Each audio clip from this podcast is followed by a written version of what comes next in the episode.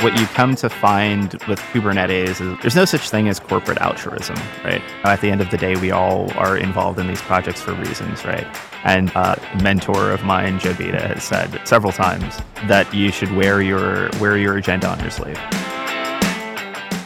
Welcome to the Open at Intel podcast, where we're all about open source, from software to security to innovation and beyond.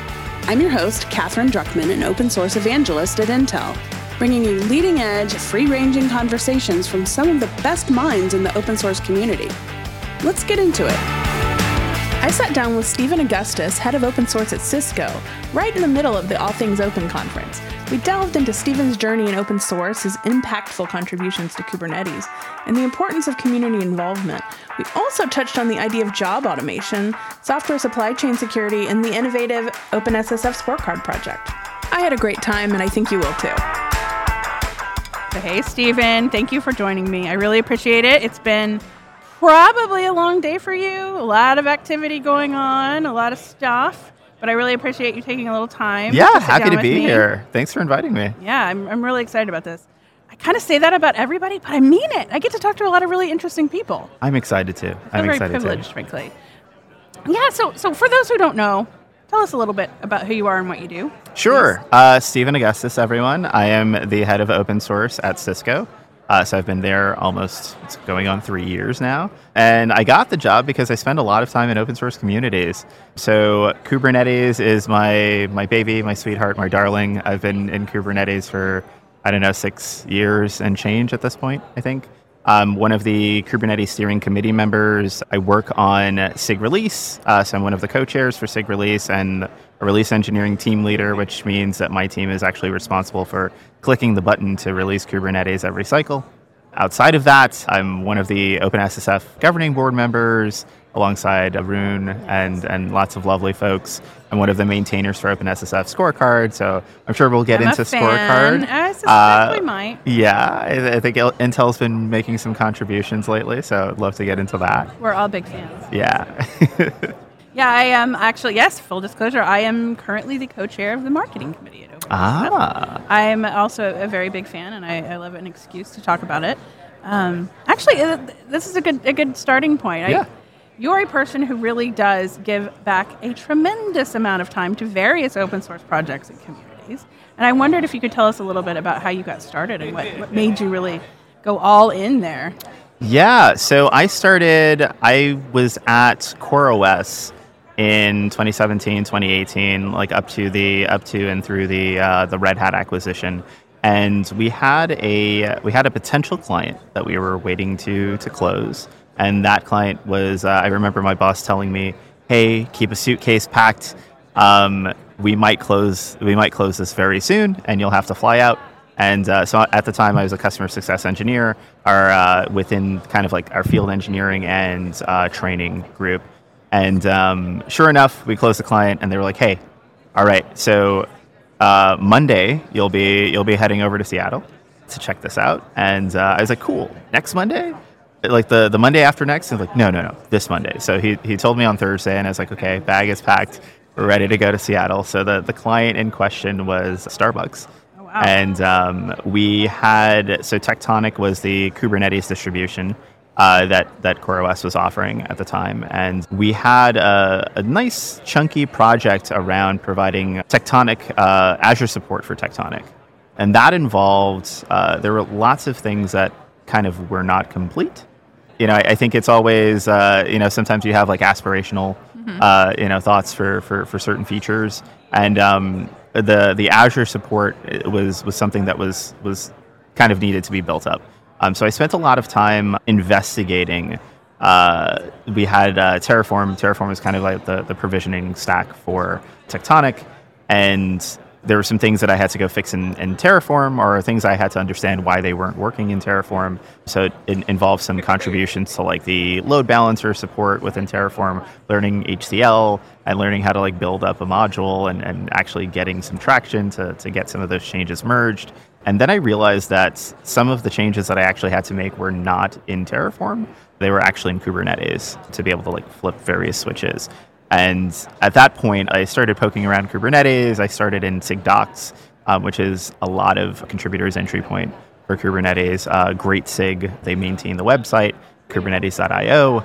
And I was like, I need to find this information. I spent some time in SIG Docs. I spent some time in uh, SIG Azure. So SIG is a special interest group for Kubernetes. So they're one of the various governing groups. So they're either vertical or, or, or horizontal or project level uh, governance groups. So SIG Azure was the one that was dedicated to to um, improvements uh, um, and enablement with with um, Microsoft Azure. So that's that's kind of how I got started in Kubernetes. I spent a lot of time uh, kind of in service of building out the functionality within Tectonic, and then I just I got hooked on the community, and I was like, let's do more. Where else can I go? Yeah, cool communities can really suck you in that way. Yeah, yeah. Is, it's a great it's a great feeling, I think, and. It, it's just it's very validating and it encourages more and more contribution and more involvement Yeah. and it's that's you know how communities succeed and and Kubernetes really in my mind is such a tremendous success story in recent open source history right Absolutely. um, I mean there have been many of course very you know significant uh, success success stories in open source. But, source like, a- as- Kubernetes is huge yeah, as one of the, if not the largest Golang based open source project on the internet, it is it is an honor to be able to contribute to it. It's an honor to actually be responsible for for you know being part of the team that releases it. And there are so many parts of it that if you look at smaller open source projects, you can you can see some of the patterns emerging that you know we may not see anymore because we are a community that has gotten you know we're a little past that infancy stage, um, well past the infancy stage, really, right? So. What do you attribute the success to? I mean, it's, a, it's a good technology, right? But but more than that, the community part. You know, what makes a what makes a successful community like that? You know, how?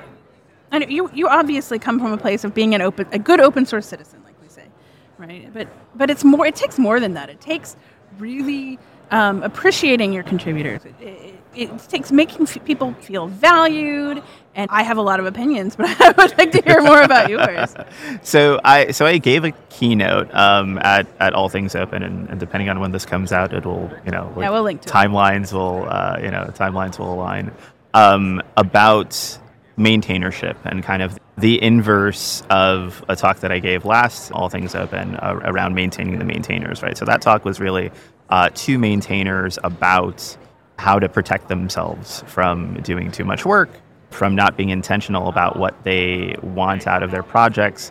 And I think what you what you come to find with Kubernetes is one, one of the things that I said was there's there's no such thing as corporate altruism, right? At the end of the day, we all are involved in these projects for reasons, right? And uh, a mentor of mine, Joe has said several times uh, uh, that you should wear your wear your agenda on your sleeve, right? When you contribute to open source, it's especially if you're a corporation, um, people know that you're you're you're there for a reason, right? And being honest about that, what that reason is, can kind of push you towards success, push you towards actually having real conversations with the community. So I think you know, part of Kubernetes' success is the fact that there are very large companies invested in seeing it be successful, right? We've got several cloud providers that are on board with Kubernetes. We've got service providers, companies that ship distributions for Kubernetes that are invested in the success of Kubernetes. So I think that that, you know, if you if you really dig down, that is that is one of the base layers of it, right? That there is corporate and financial support coming towards the project because of that. And then on top of it, we layer lots of great people, process, policy, tooling that is usable outside of just our ecosystem that has set an example for Kubernetes being the first graduated project within the Cloud Native Computing Foundation. It sets the, the tone for a lot of the projects that come behind it. And it sets the tone for the process and policies that we might have on the CNCF level for things that the the, the TOC or the, the technical um, oversight committee might do. And even some of the, the governance shapes, like the, the technical advisory group for com- contributor strategy at the CNCF level, was inspired by and initially led by some of the co-chairs of the uh, the special interest group for contributor experience within Kubernetes. Right. So there are lots of uh, there are lots of patterns that we have built up over time in in seeing a community be successful, and and part of it is part of it is under, understanding the needs of the people who are contributing, understanding the needs of the people who want to consume the project, I think being really intentional about what we intend to provide and how to contribute to the project as well. Do you feel? Uh, does it ever feel uh, a bit overwhelming to to know how much of the world is powered by the software for which you have so much influence? It is so overwhelming. Honestly, it is, um, and I, and I think when you when you really get into a larger project like Kubernetes, I feel like some people want to understand it all, and there's a freedom that comes with understanding that you can't understand it all. Um, you know, like the project has gotten so large, even for the project elders, you know, who are, you know, some some no longer contribute, um, some contribute as time allows, and I guess I have, I, I, guess I'm second generation elder at this point, second, third generation elder, but it it really is. Um, you you realize that you're contributing to something that's so much larger than you, and if you can, if you can put like one, you know, like just one ripple into the you know kind of into the stream knowing that like that's going to ripple out to multiple open source projects like you know i am one of the co-founders of the kubernetes enhancement proposals and seeing like one i'm sorry if you have ever written a kubernetes enhancement proposal um, because they're not necessarily easy but i promise you they're worth it but also seeing different projects adopt the enhancement proposals. So they're they have been you know they took heavy inspiration from the Python PEPs or the you know the Python enhancement proposals or Rust RFCs.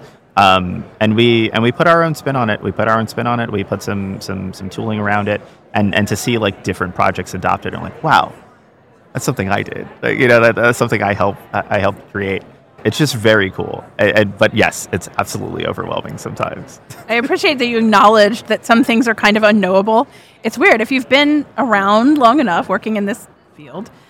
The com- increasing complexity is something that is kind of difficult to grasp, right? If you've been around, there used to be these full stack develop. Like, what is that anymore, right? Yeah. There used to be people who kind of knew how everything works, and like even even the idea, the word deployment is kind of amusing if you like kind of go back in the history of of your mind if you've been it's, you know. it's, it's that it's it's uh, it's deployment it's uh, software supply chain security yeah. it's cloud computing all of these things it's it's AI AI is a great example right where where to understand all of the components of the system you you have to spend so much time in different areas right it, it, it is not enough uh, not not knowledge that just one person can contain yeah. right? or one group of people can contain kind of overwhelming. So you said something interesting that I really appreciated. Oh no, was, oh, it was great. No, I, are you being accidentally very interesting? I think it's intentional.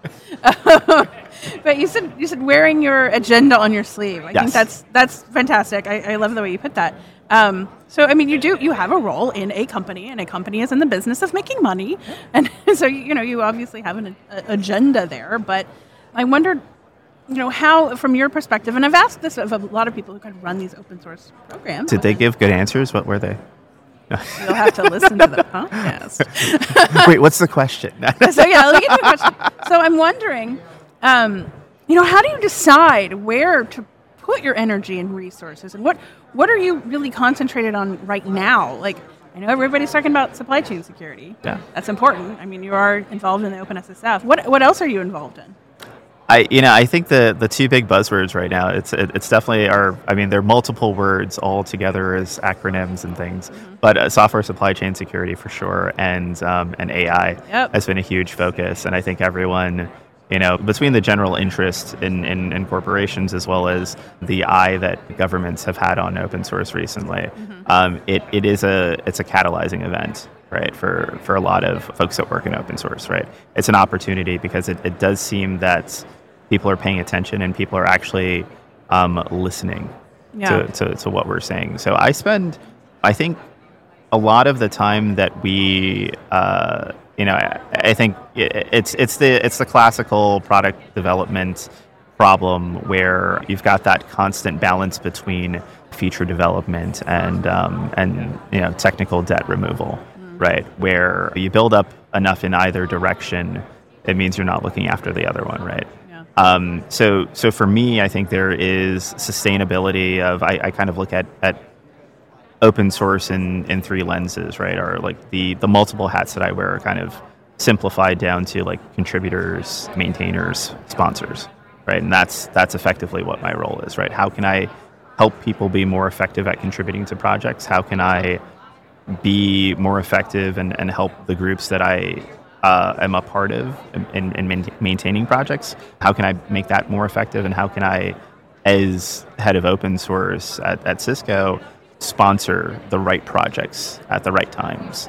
and be able to sustain that sponsorship, be able to sustain contributions, right? I don't want it to be a, a hollow action, yeah. right? So, so aligning, I think, aligning internal interests with sustainability efforts for open source projects is is a path to success. Um, in, in looking at open source initiatives and looking at how you know open source program offices can or should function, and it all signs are pointing to, to software supply chain security and, and AI right now. Yeah, they really are. Uh, well, okay, so as long as as long as we're talking about software, ah, yes. Security, I'm gonna back up a little bit. We yep. all have 24 hours in our day. We all that's all we get, 24 hours. And you are involved in a lot of things, so it is it's interesting to me that you you have placed a, a lot of emphasis on your involvement in the OpenSSF, which I greatly appreciate, and the rest of the open source world I hope does too. So, one, how do you find time to be so involved in Kubernetes and uh, security projects and scorecard? And yeah, so so that I'll start with that one. Yeah, sure. So, um, I think it's the realization that you don't have as much time as you think you do, right? And you build towards um, replacing yourself, right? Mm-hmm. So, so when people talk about DevOps and automation, you know, various platform engineering or whatever you want to call it, it's like it's it's the the whole concept of automating yourself out of a job, right? Mm-hmm. And in open source, you should be, especially if you're a maintainer of a project, um, you should be building sustainable practices so that you don't necessarily have to be the only one sharing the load.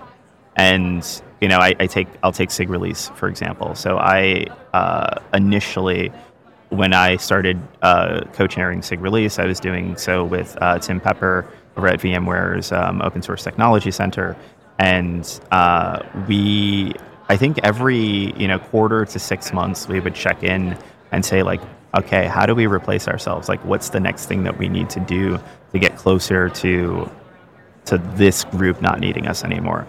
And so kubernetes like we allow for like in, in our gov- governance rosters we allow for like a certain amount of uh, chairs and technical leads in in our special interest groups at least right so I think over the, the, you know the last few years, I've worked towards building out.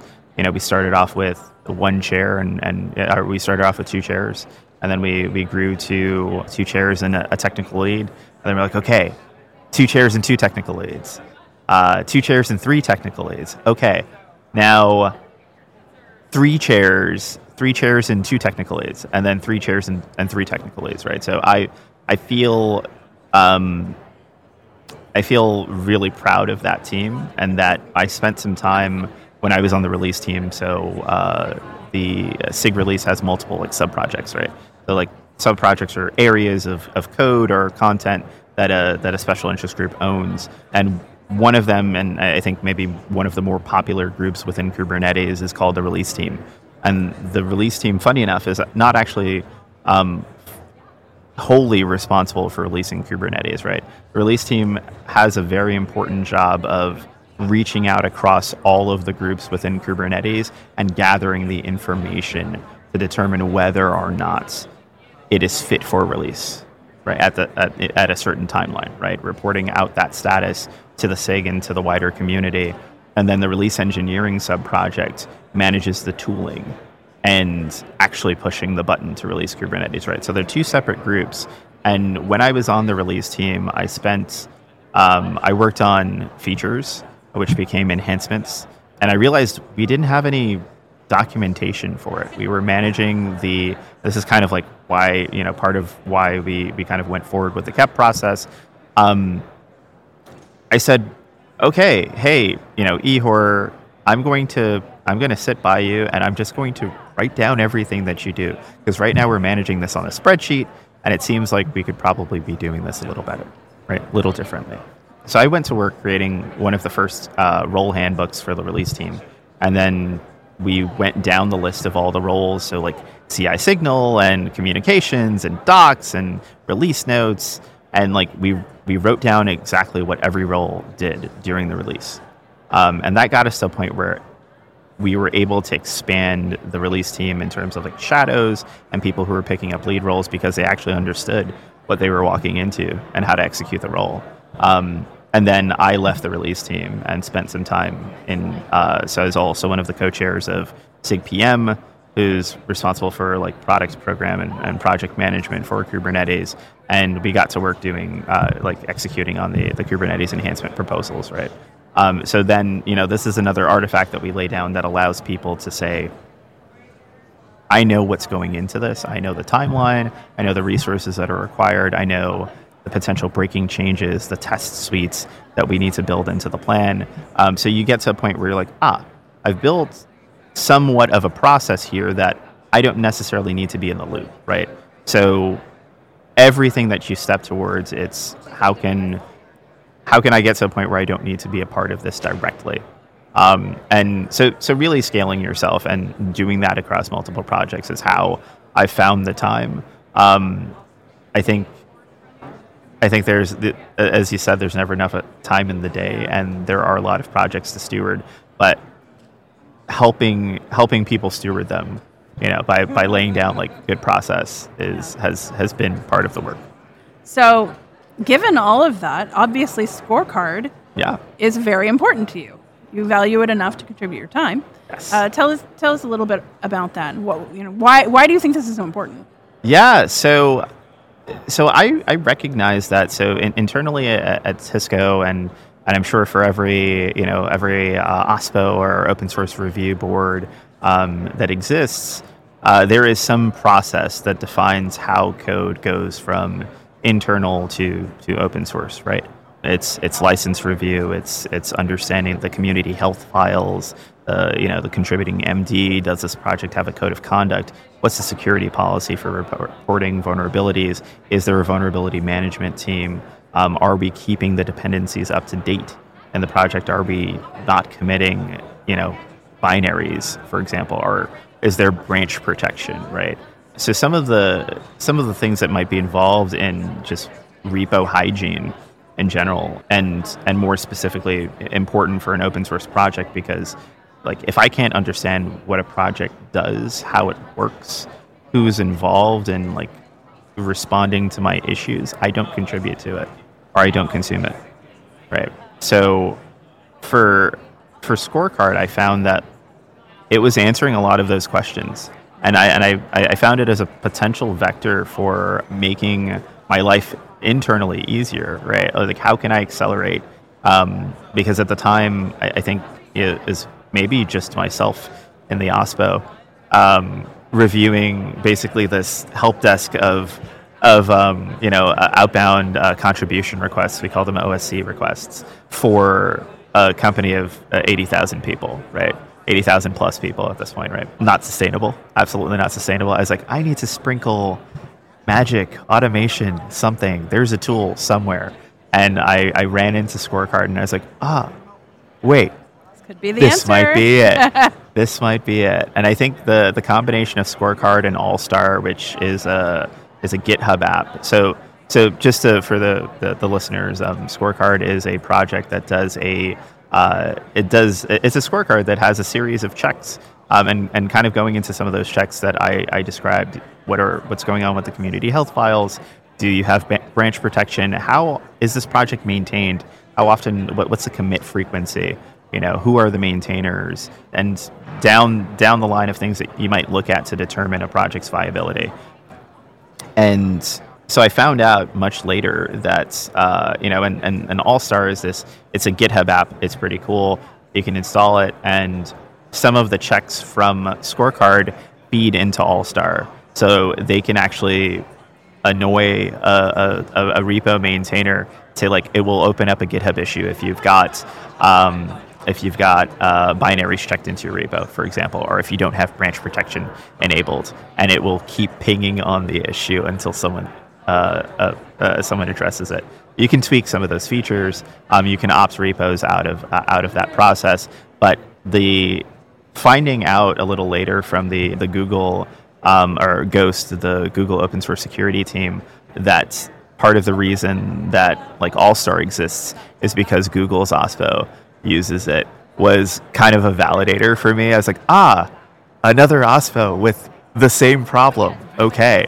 And I mean, even more validating to, to so I was at um, the OpenSSF day in uh, at Open Source Summit in Bilbao recently, and uh, uh, Ryan Ware at, Yes. at Intel uh, Huge gave fan a of talk. Ryan. yeah, gave a talk about Intel's usage of Scorecard, and I was like, they're just like us. Oh my god, we should I should hang We out should with hang out. Ryan.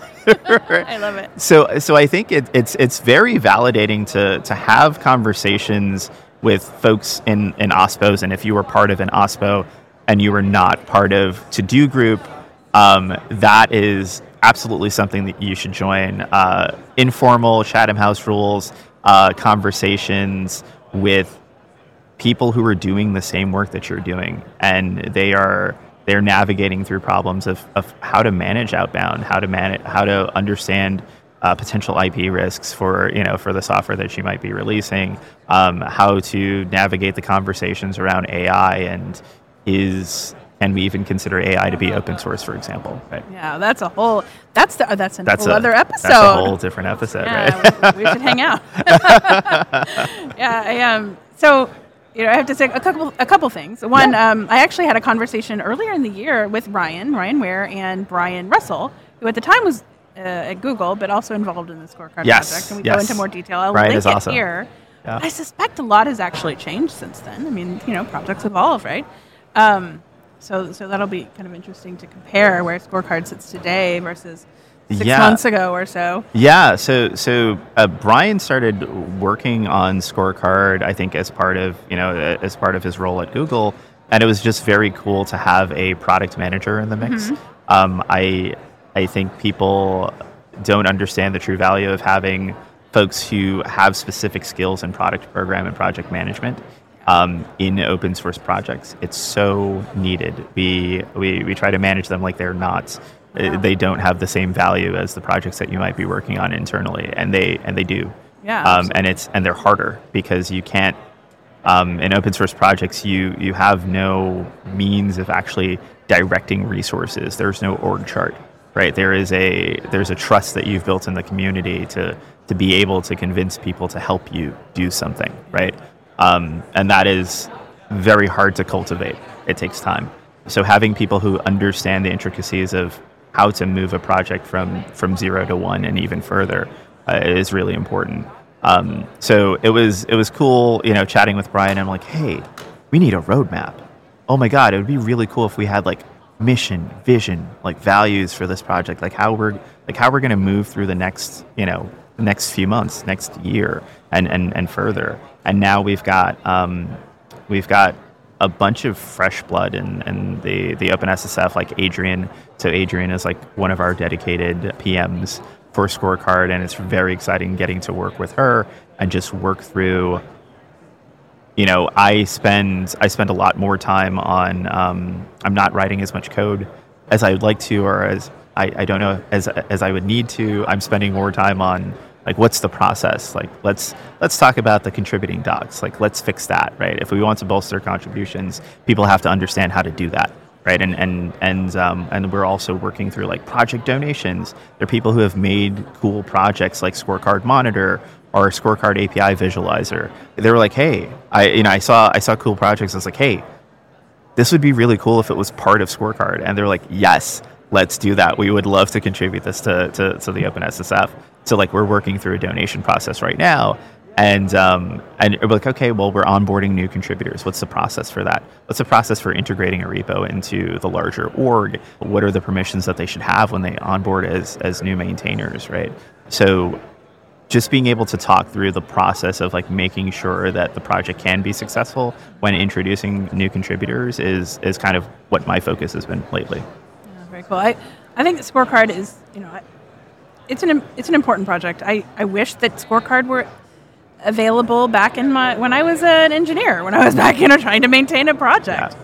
You know that that all of the stuff that goes into evaluating questions. Con- you know, and how Yeah. many dependencies do we all have Yeah. now? I mean, it's mind-boggling, and you know, just having that kind of tool available to help automate some of that. Absolutely. so handy. So I'm really happy we have people like you contributing to it. So thank you for that. Thank you.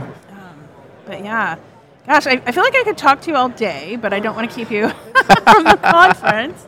I really appreciate this. I think you know, I would I would love to talk to you more. Yeah, the for sure. And, Anytime. Um, and and just you know, thank you, thank you for being such a huge part of so many communities and putting so much of your time into helping the rest of us figure it all out. It's been a blast, honestly. I hope to continue it until I'm old and gray. I yeah, I do too.